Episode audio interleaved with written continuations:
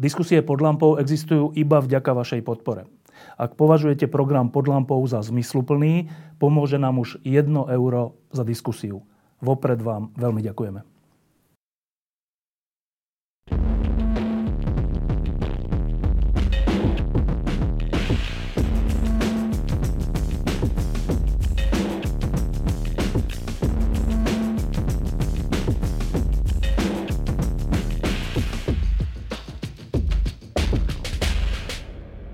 Welcome. We are very grateful to have you here.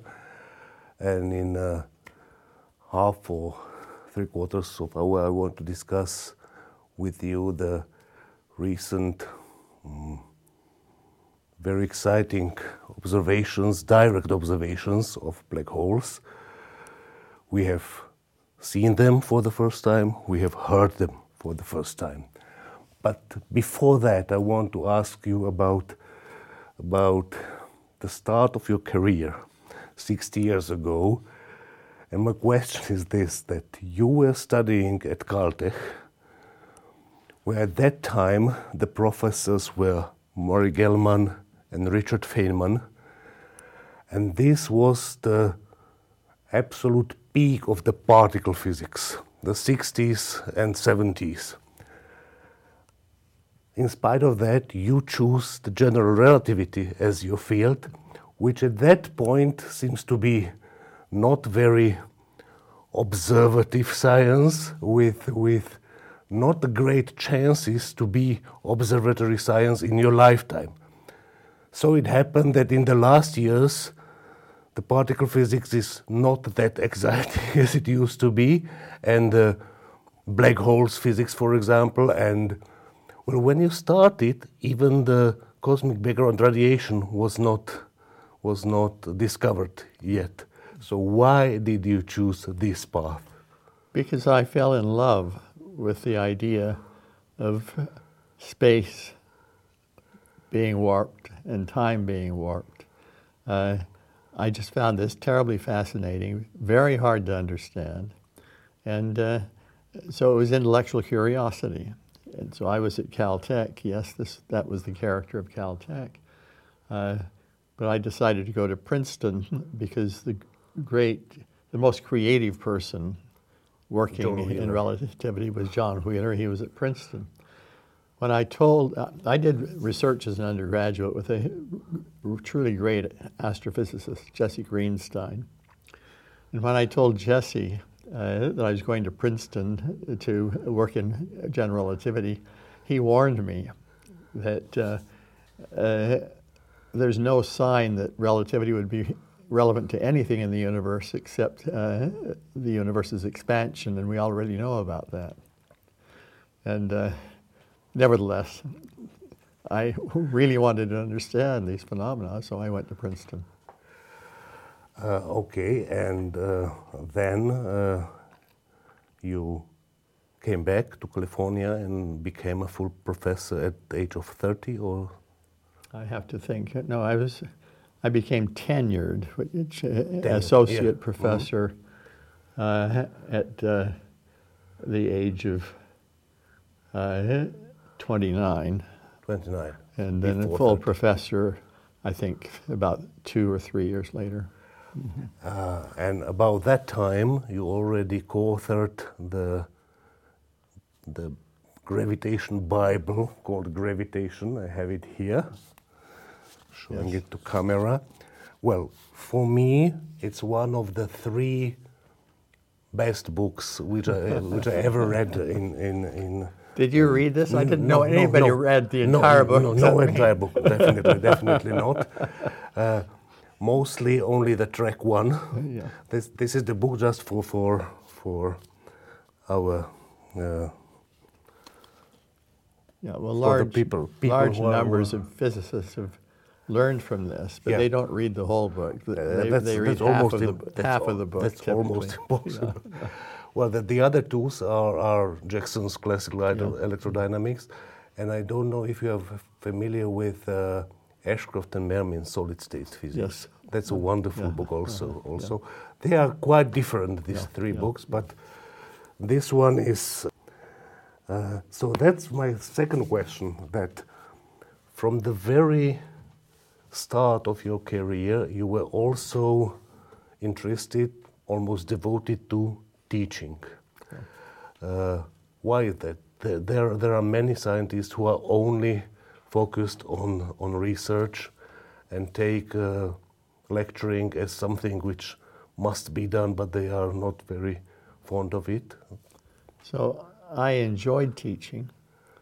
I recognize teaching as the way to inspire young people in, at Caltech, very talented young people, and uh, and initiate them in research, uh, so that my impact on, on the world of science would be far greater than I could do by myself, by creating an environment um, in which younger people could uh, interact with each other, understand from me and colleagues what the most interesting problems were, and solve them more rapidly than I did.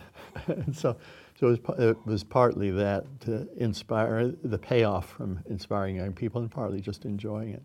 Let me return to your remark about uh, when I was a student at Caltech. Elementary particle physics was tremendously exciting, and relativity was nothing. Absolutely. By the time I was back at Caltech, uh, and this is only four years later, that happened to be one of the periods when elementary particle physics theory had slowed almost to a stop. There, was, there would be exciting periods after that, but it happened by chance to be a period when uh, particle theory was moving very slowly. And so I returned to Caltech and within a year, I had acquired basically the five best theory students at Caltech as, working as, with me. As, as PhD students. PhD students. Mm-hmm, mm-hmm. Uh, because uh, relativity was starting to take off. This is the early period of figuring out the properties and behaviors of black holes.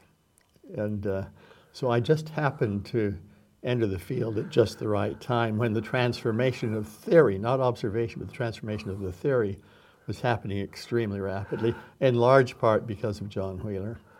Uh, please remind me, the Kerr metric was was uh, discovered in '63. In '63. While while I was a student at Princeton. Uh, it's it's uh, just for, for people who are yeah. Uh, watching us. It's the it's the geometry of the warped space time around not the static black hole but the rotating one, which I would say that that that Einstein was. It was possible for him to reject the idea of black hole because for the Schwarzschild metric, for the static black hole, he can say that this is such a special object.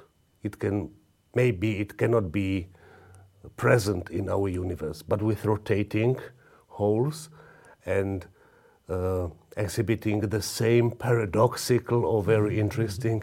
So, uh, was it was this discovery of the geometry of rotating spin hole one of the one of the triggering moments of the whole? Uh, that was one of the triggering science. moments. The other triggering moment came in two parts. Uh, part in 1939 the same time as Einstein was rejecting black holes, Oppenheimer and Snyder, who were at Berkeley but spent their summers at Caltech, uh, they did a theoretical calculation of the implosion of a star who, which has lost all its pressure and discovered the formation of a black hole. Though they didn't understand the mathematics at all well, and other people didn't either. So I, I spent a lot of time in Russia in later years, and when I discussed this with uh, Yevgeny Lifshitz, one of the really great uh, Russian physicists of this era, and so this discussion uh, w- was probably in 1968. Lifshitz, Lifshitz says, You cannot imagine how completely confused we were about this cal- calculation of the implosion of a star to form what we now call a black hole.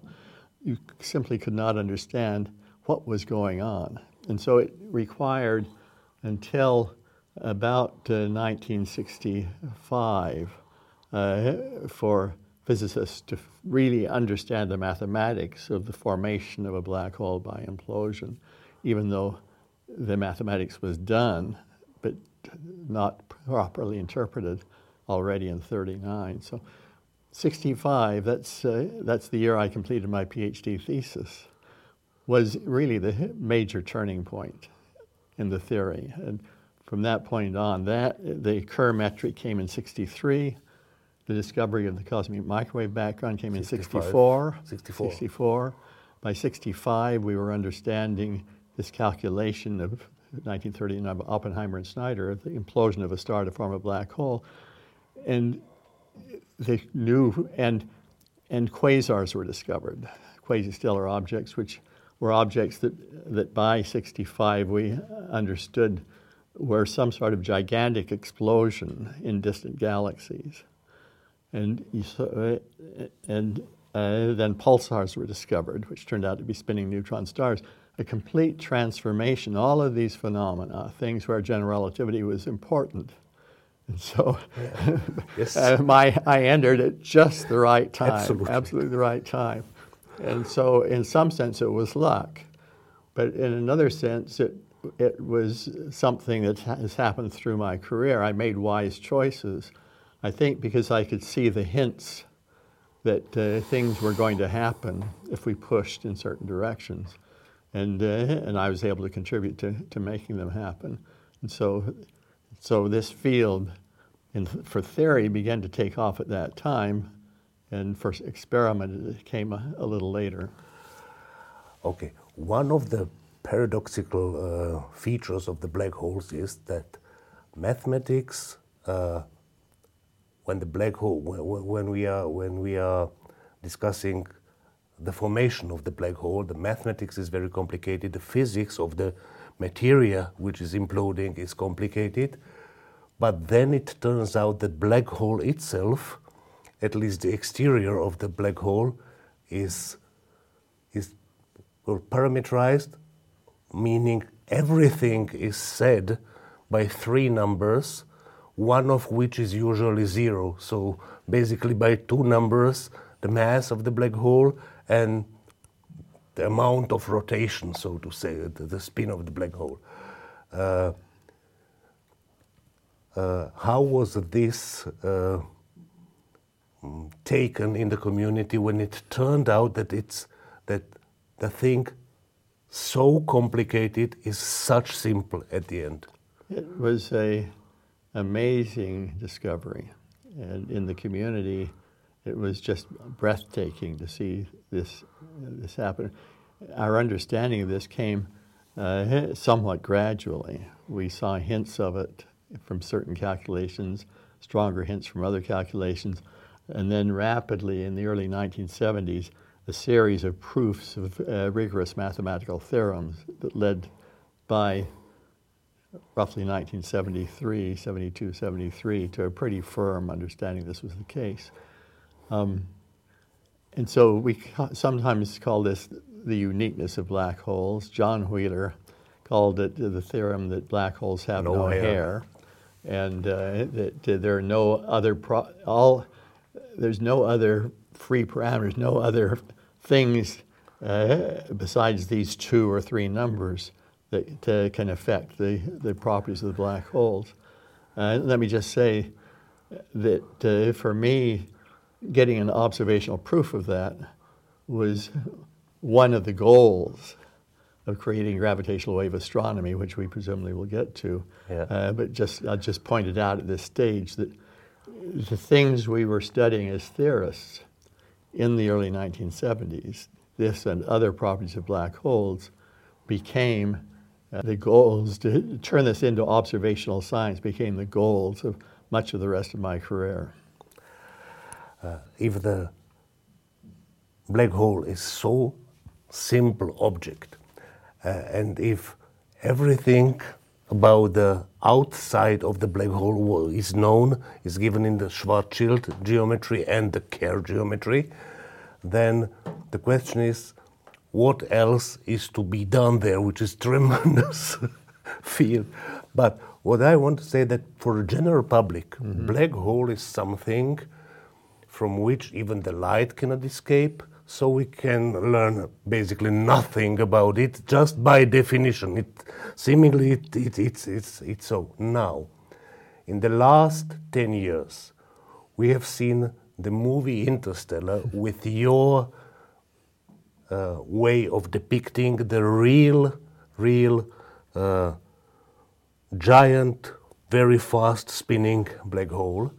Then we heard via gravitational waves the merging of two black holes.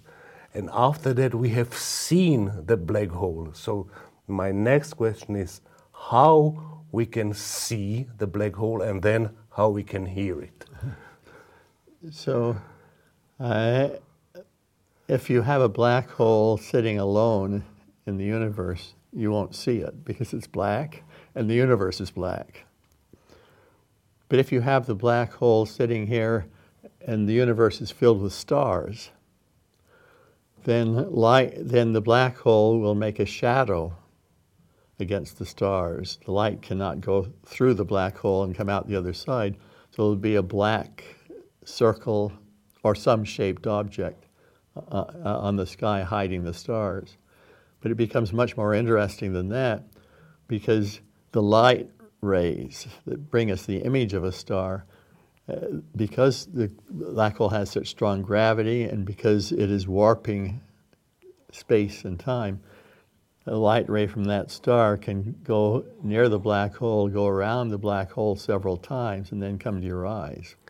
From different directions. From different directions, of- and of- going around the black hole a different number of times. So you get many images of each star. And if your camera is in motion around the black hole, then that pattern of in- images is obviously going to change from, from each star. And so as a camera goes around the black hole in orbit, you see an amazing pattern of uh, light from the stars, a changing pattern, which uh, was first really explored in great detail with the computer program that was written for the movie Interstellar. Uh, but after we made the movie, because in Interstellar, the black hole has a disk of hot gas around it. And that disk is so bright that it hides the light from the distant stars, and so you see something else. and uh, uh, but that example of a shadow against the distant stars just points out that uh, you can get very rich observations.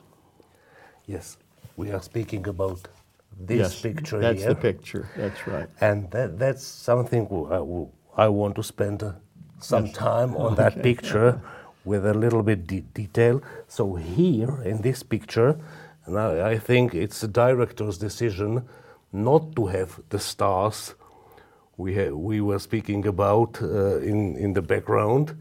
So the the Well, the stars could be in the background, but they, the, the, the, the, ga- the hot gas that's around the black hole is so bright that it's like trying to look at the stars in daytime with a very Mhm. bright sun Okay, shining. okay, so, so but this effect is not visible here. Yes. But another, uh, even more uh, fascinating and dramatic effect is seen here. What, what we see here is the black hole and something called accretion disk around it, which is the disk of a very hot and radiating Yeah. uh, gas. And uh, usually, usually, people would think that we see it going in this or that direction around the black hole in this uh, plane. And there is perhaps some other disk which we see from, from this, which is absolutely not the case. So, can you explain us how the space and time, but in this case, the space is the, the point, is warped around the, around the black hole, that we see only one disk, which is in this plane, and this is just a optical, not illusion, because we are really seeing Yeah, it, yeah. but Yeah, so the, in this case, the disk is in this plane. yes. And uh, so what you see there is the disk. The camera is just above the disk, and so you see the front top of the disk here. But actually, uh, the light from the back part of the disk. So we go around this disk and get back behind. It's, it's, it's It's behind the computer. it's behind the computer. That the, the portion of the light that heads toward us gets swallowed by the black hole, so you never see it. which, is, which is going directly in our it, direction. It would be coming yes. directly in our direction. But the light from the back part of the disk that uh, is going up can go up over the black hole and it's pulled back down by the black hole's gravity and the warping of space and time. And so this is light that we see that is coming back down, but it began going up from the back of the disk over the black hole, now coming down to the camera. So the camera thinks that the back top of the disk is in that direction, but actually it's seeing it by light rays that are coming down by having traveled over the black hole. Okay, so what we see here is the part of the disk which is actually here. Yes. And the light is going in this direction. So when it is coming to our eyes, we seem to see it here. Yes. And this is the same thing going, under- downwards. That's right. That's right. Okay.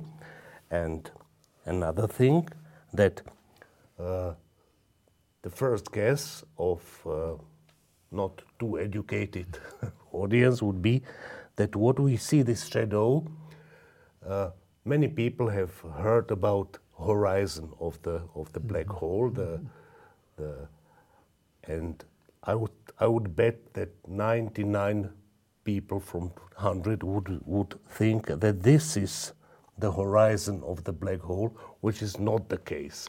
So how uh, can you explain us why the horizon is not here but at It's two a thirds? smaller, it's a smaller radius. So, so at this place, the inner edge of the uh, of this image is a location at which light rays go uh, can go around in a circle over and over and over again. They're trapped in a circle going around the black hole. And down anything that is emitted from the horizon will uh, go either it will go straight out or it will go up and back down into the horizon. It's basically, it's, almost all the light rays are trapped uh, if they come out from the vicinity of the horizon, unless they go directly straight out. So, uh, the common knowledge about black Yeah. holes that, that that nothing can can go through the horizon from inside to outside is right, but Yeah. the black space is larger than this, larger than this. one point half. Yeah. uh, mhm. If the black hole is not spinning. if it's- if it is not spinning. in the Schwarzschild metric, yes. And uh, uh, okay, and that this this bright circle inside it is this uh, shell of fire. Yes. This this photons spinning there. Mm-hmm. But not forever, because sometimes they collide with something, or because of electromagnetic Uh, interactions. but also they are able. if they're just a little bit outside that location, they spiral out. Yes. If they're just a little bit inside, they spiral into the black hole. Yeah. So you have to be at precisely that location to go around and around. yeah, yeah, and, and, and if you are, if the photon is somehow deviated, then some of them can approach the camera. We are not speaking about the, the observations from the Earth. Mm-hmm. This is this is this, this is the picture seen by the camera, which is uh, close Yes. to the black hole. Yes. Now, what happened recently is that we have, maybe I have it here. Yes. Yes. This is the real picture of the black Yes, hole, yes. taken from taken from the pretty large camera. A camera basically the size of the Earth. yes, yes, yes, exactly. Uh, because of of telescopes uh, taking the picture from different places on the Earth uh, within the Earth rotation, and this is the real picture of something around the black hole. Uh, in M87 galaxy, in the core of the galaxy.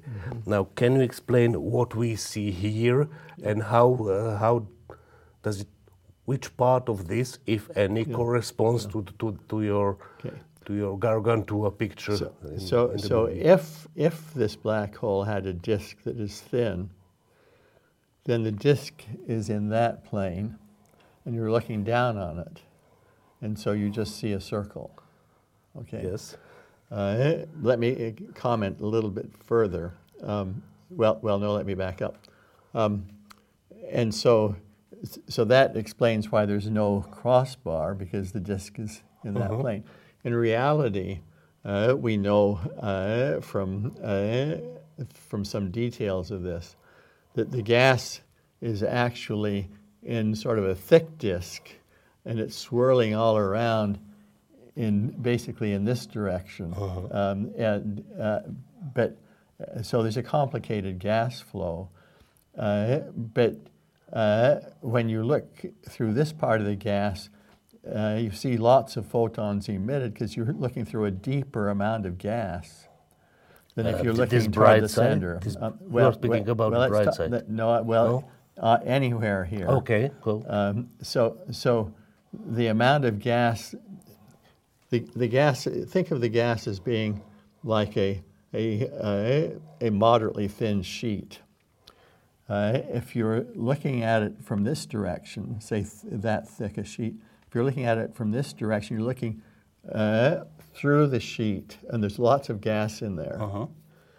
If you're looking down on it, and the gas is going in front of the black hole, um, you're not going through that much gas because you're uh, you're going through the thin sheet. Uh-huh, uh-huh. And so there is some light shining from in here, but it's far less than out here because you're out here you're looking uh, parallel to the sheet, and in here you're looking through the sheet. And so that's probably what's really happening. Uh, now, you ask why is this bright on one side Yes. and not on the other? And, and bright spots, yes. Yeah. And the ga- issue is that the gas is moving toward us on this side. And so it is uh, brighter due to Doppler shift than on that side. It's brighter and it's less red than on that side.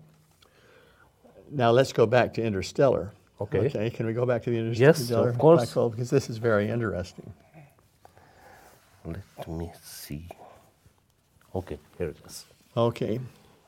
Now, and, and so I had this conversation with Christopher Nolan, the director, and I said, "Look, this this uh, this disc is going around like that. Uh, this side where it's moving toward us, it should be brighter." And uh, less red, and that side where it's going away from us should be dimmer. Exactly because what we were speaking about Yes, just that's right. just now. And Christopher Nolan said to me, Yes, but you did not take an account of the property of the human eye. When you have something very bright, the human eye cannot distinguish colors very well, and it cannot distinguish the difference between a factor of two or three in brightness. Uh, it just can't. And I want a movie that characterizes things the way the human eye would see them. And uh, so, and, and, and so, and so we're, we're missing something that it really is there. It really So- is uh, less, less uh, red on this side and really is brighter, but the human eye can't see it because it's so very bright. Okay, so so so director Chris Nolan refused the more realistic picture of the No, black no, no. He said when you take account of the fact that it is a movie audience looking at this, and this is supposed to be the way an audience would see it if the, if they were there. The realistic picture is because of the limits of the human eye, Mm-hmm. it will look like this. Yeah. Okay, okay, okay. Oh, So, now- it- now so, so, so if we had a very good camera Mm-hmm. with a very good fil- uh, film or, or pixels, Uh, we would see this effect. But if you're just looking at it with a human eye, you won't see Mm-hmm, this. so, so this was a little complicated. The other thing is that there's a bright glow here where that should be a black shadow. There's a bright glow. Why? That's due to scattering of light in the lenses of the camera. Uh-huh. And so, in making the movie, Okay. And, and, and it is true. If when we did the computation, ignoring the properties of the human eye, ignoring the properties of the camera, The picture was different. it was different. This was completely black in here, Yes. completely black. But the simulation, which was done by uh, the details were worked by Oliver James, who was chief scientist at Double Negative or DNEG uh, company that does did the visual effects, and they're superb. They got the Academy Award for the visual effects. Um, he he uh, uh, propagated the light uh, from the black hole, from around the black hole to the camera through an IMAX camera, including the details of the lenses in the IMAX camera, the details of scattering of light in the IMAX camera, which causes this glow to the human eye, and through the human eye, which uh, can, cannot distinguish. Uh, So, uh, so- so I'm learning something here. I got it wrong. I thought that the image of the black hole in the interstellar was less realistic than than than the realistic one, but it is it is the other way around. Well, the, the realistic one is the one that a scientist is interested in. The scientist always wants to remove the influence of the instruments that are used to make the measurements Yeah. and determine what would be what would be the answer uh, if you were looking directly at the uh, at, at the light with a perfect eye. Uh, and so that's what the, sci- the scientists produce, and, the, and, and that's, that's what the actual photographs look like. Uh, but the goal is different in a movie. Yes. And there you take a, you include the effects of the, the, uh, the imperfect behavior of the instrument, the telescope, and the imperfect behavior of the human eye. Okay, let's now proceed from how we see the how, how, how we would see the black hole when being in the vicinity of it and how we have seen it from the earth uh, using the camera of, the, of the size of the earth uh, to how how we heard the merge of two black holes and many other things. That's uh, for what you, you you got the Nobel Prize. Well, I and colleagues. yeah. Yes, yes. I shared the Nobel Prize. You shared the Nobel Prize. In fact, it was a collaboration of, of about thousand A people. thousand people, Yeah. that's right. Yeah. Uh, and uh, so I want if you if you can explain us how we can he- hear it and why the calculations of the sound were much more complicated and involved than the calculations of the light coming from the black hole. So let me begin by some fundamental physics. Okay. When we uh, look at the laws of physics, or some would call them laws of nature, that control the universe, that uh, uh, enable us to predict what happens in the universe uh, or explain what's going on. These laws of physics tell us that there are only two kinds of waves that can begin at some object very far away and travel across the universe to Earth, bringing us information about their source very far away. Electromagnetic waves, and this includes light, X rays, radio waves. These are all oscillations of electric forces and magnetic forces. So that's one kind. And the other is what we call gravitational waves.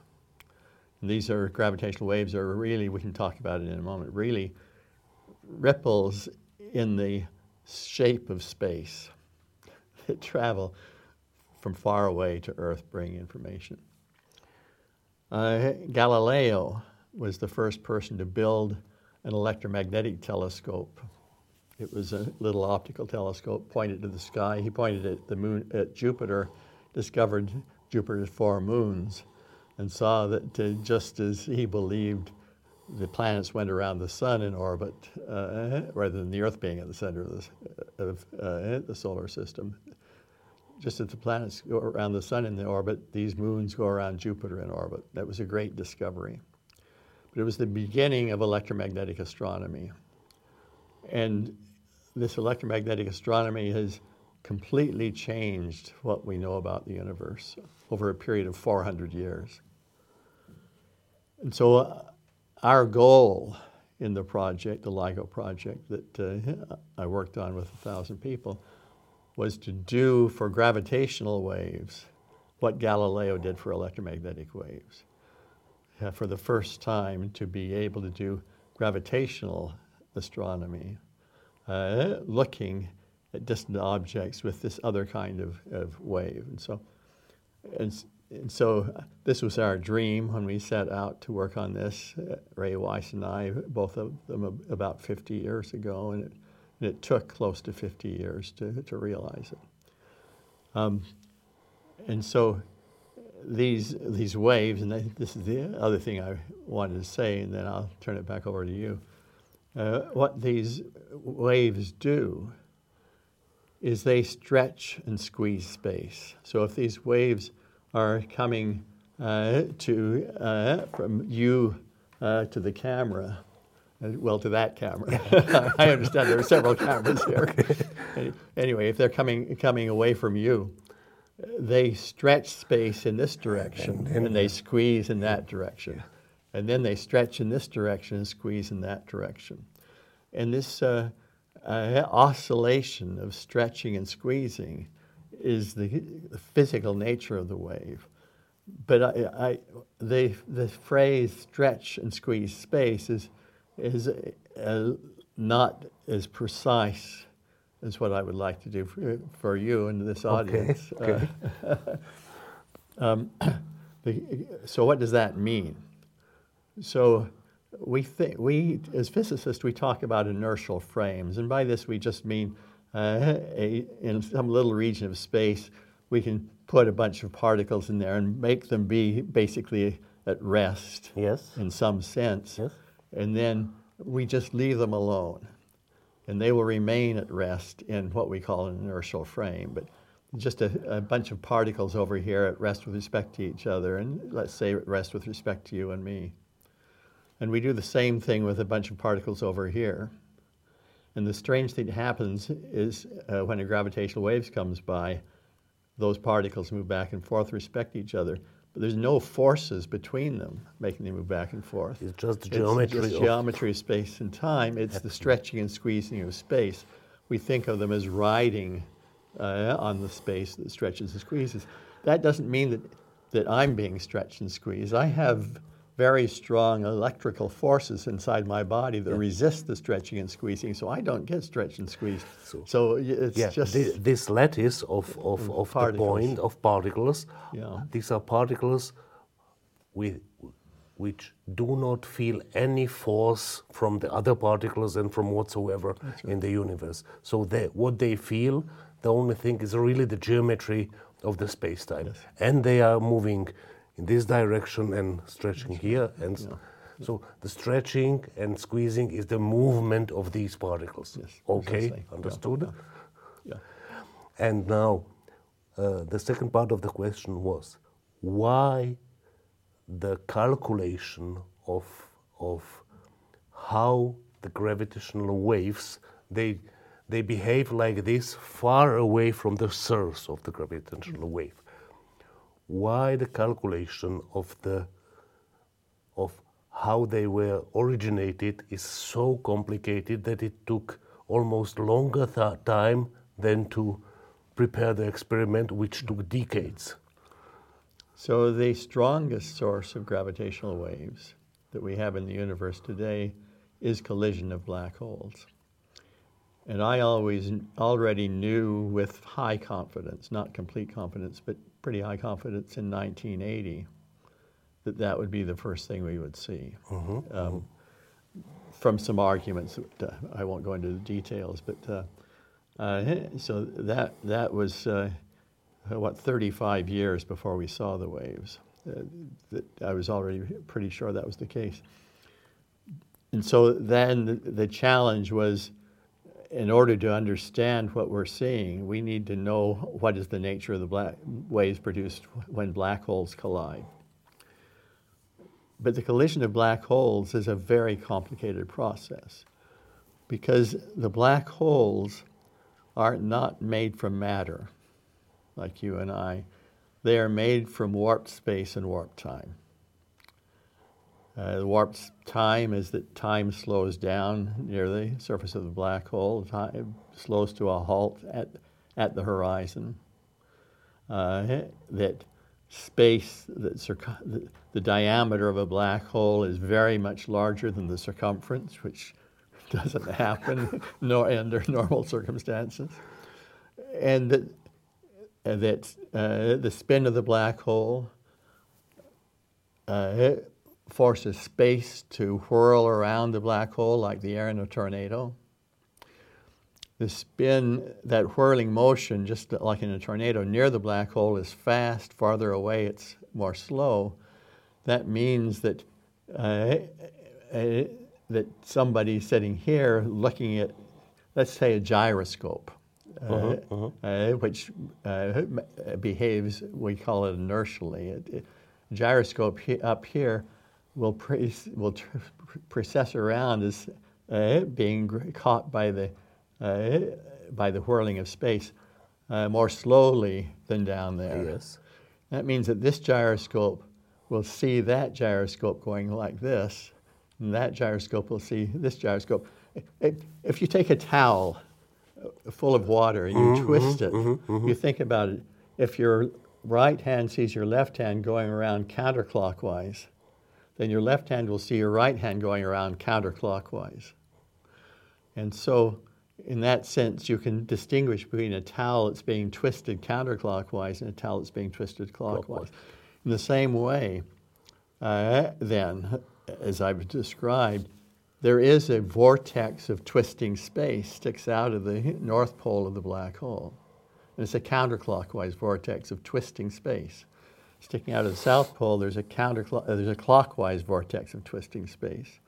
So a black hole has a very rich structure, all made from warped space and warped time. Then how do you calculate the waves, the stretching and squeezing of space produced by the collision of two black holes? It's very hard because you're not computing how matter behaves Uh, in different locations in space as time passes. You're computing how space, uh, distortion of space changes. Changes in what? Well, you only have space. Yeah, yeah, yeah, yeah. you only have time. So it, it's, it's conceptually, it's very difficult to set this problem up. And then the equations turn out to be extremely, to use a technical term, nonlinear. Uh, and that basically means that the entire calculation is forced to be far, far more complicated than you would have expected it to be. And so it did take decades to uh, pull this off. Uh, but when it was pulled off, not only did we figure out the, uh, the shapes of the waves, or you, analogous to sound, to the uh, stretching and squeezing as time passes, but we also learned how these vortices of twisting space behave uh-huh. when the black holes collide, how they interact. Uh, we learned in a black in a, in a when two black holes collide, say with one the spin pointing down, the other spin pointing up, when they collide, uh, you then have four vortices of twisting space sticking out of a black hole, and it, the whole vibrates and the vortices fight with each other and they change their direction of twist. And so this guy was twisting uh, clockwise and then he's twisting counterclockwise. They're very rich and complex behavior of an object made entirely from warped space and time. Uh, I mean, and this meant that we, from the, these simulations, we were discovering how black holes behave when they're not when they're quiescent, as in this Kerr metric, but when they're very highly excited. They create a storm like the storm in uh, the surface of the ocean, uh, how it behaves when there's a, a uh, typhoon, a hurricane going uh-huh, across uh-huh. the ocean. And, uh, And so we've learned marvelous things from these simulations. And, and this storm in the, in the shape of space and time is what is creating the gravitational waves, in fact. So, the way, although the waves are fairly simple, they are bringing in us information about aspects of black holes that we didn't even know existed until we started doing these uh, computer simulations. I should back off and say, until my colleagues started doing it. I, I neither built the LIGO instruments, nor did I program the computer. I just provide, provide a scientific vision for both efforts. We are almost out of time. Yeah. So the last question, we have discussed a little bit of theoretical uh, mm-hmm. aspects of the whole thing, and now to the to the experiment. As far as I understand it, you at first refused the idea of of this kind of experiment, and for me, even today, it's almost unbelievable miracle that we can measure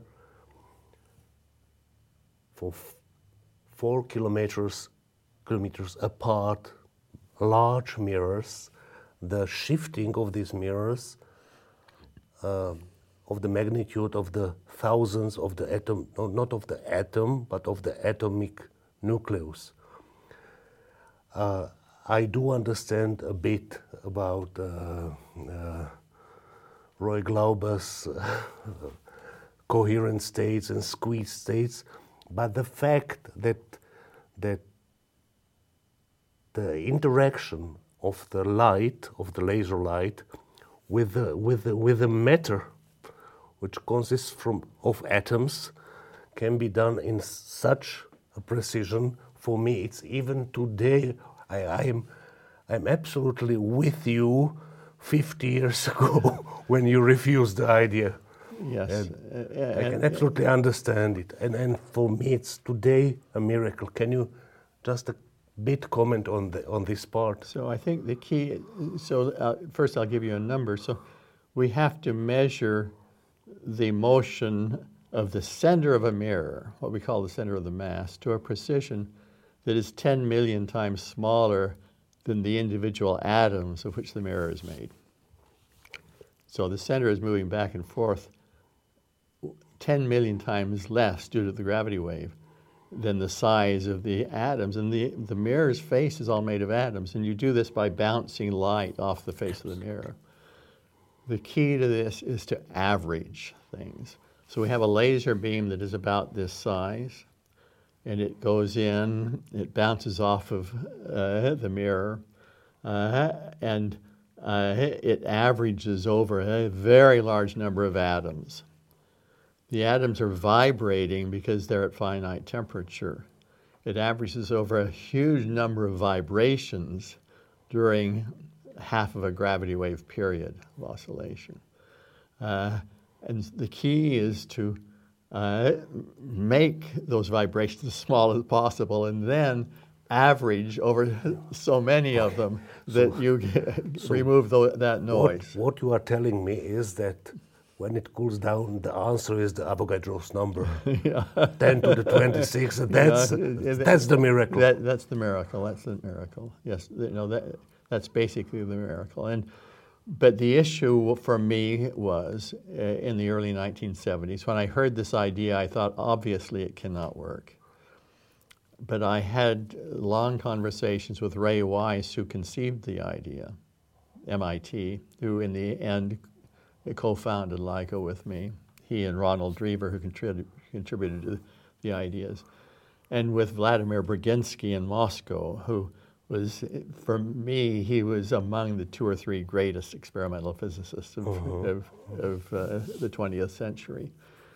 And through these discussions, I, as a theorist, but a theorist who works very close to experiment, I came to be convinced that we might succeed but it took a lot of conversation, a lot of calculations of my own, thinking about how you deal with the various kinds of noise to become convinced.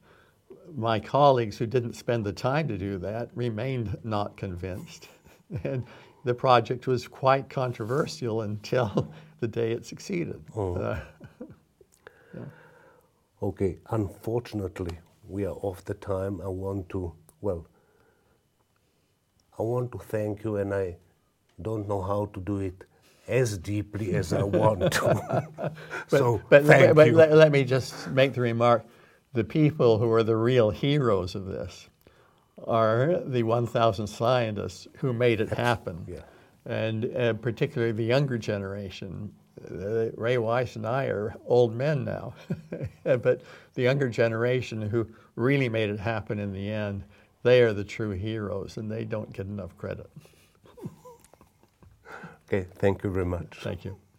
Diskusie pod lampou existujú iba vďaka vašej podpore.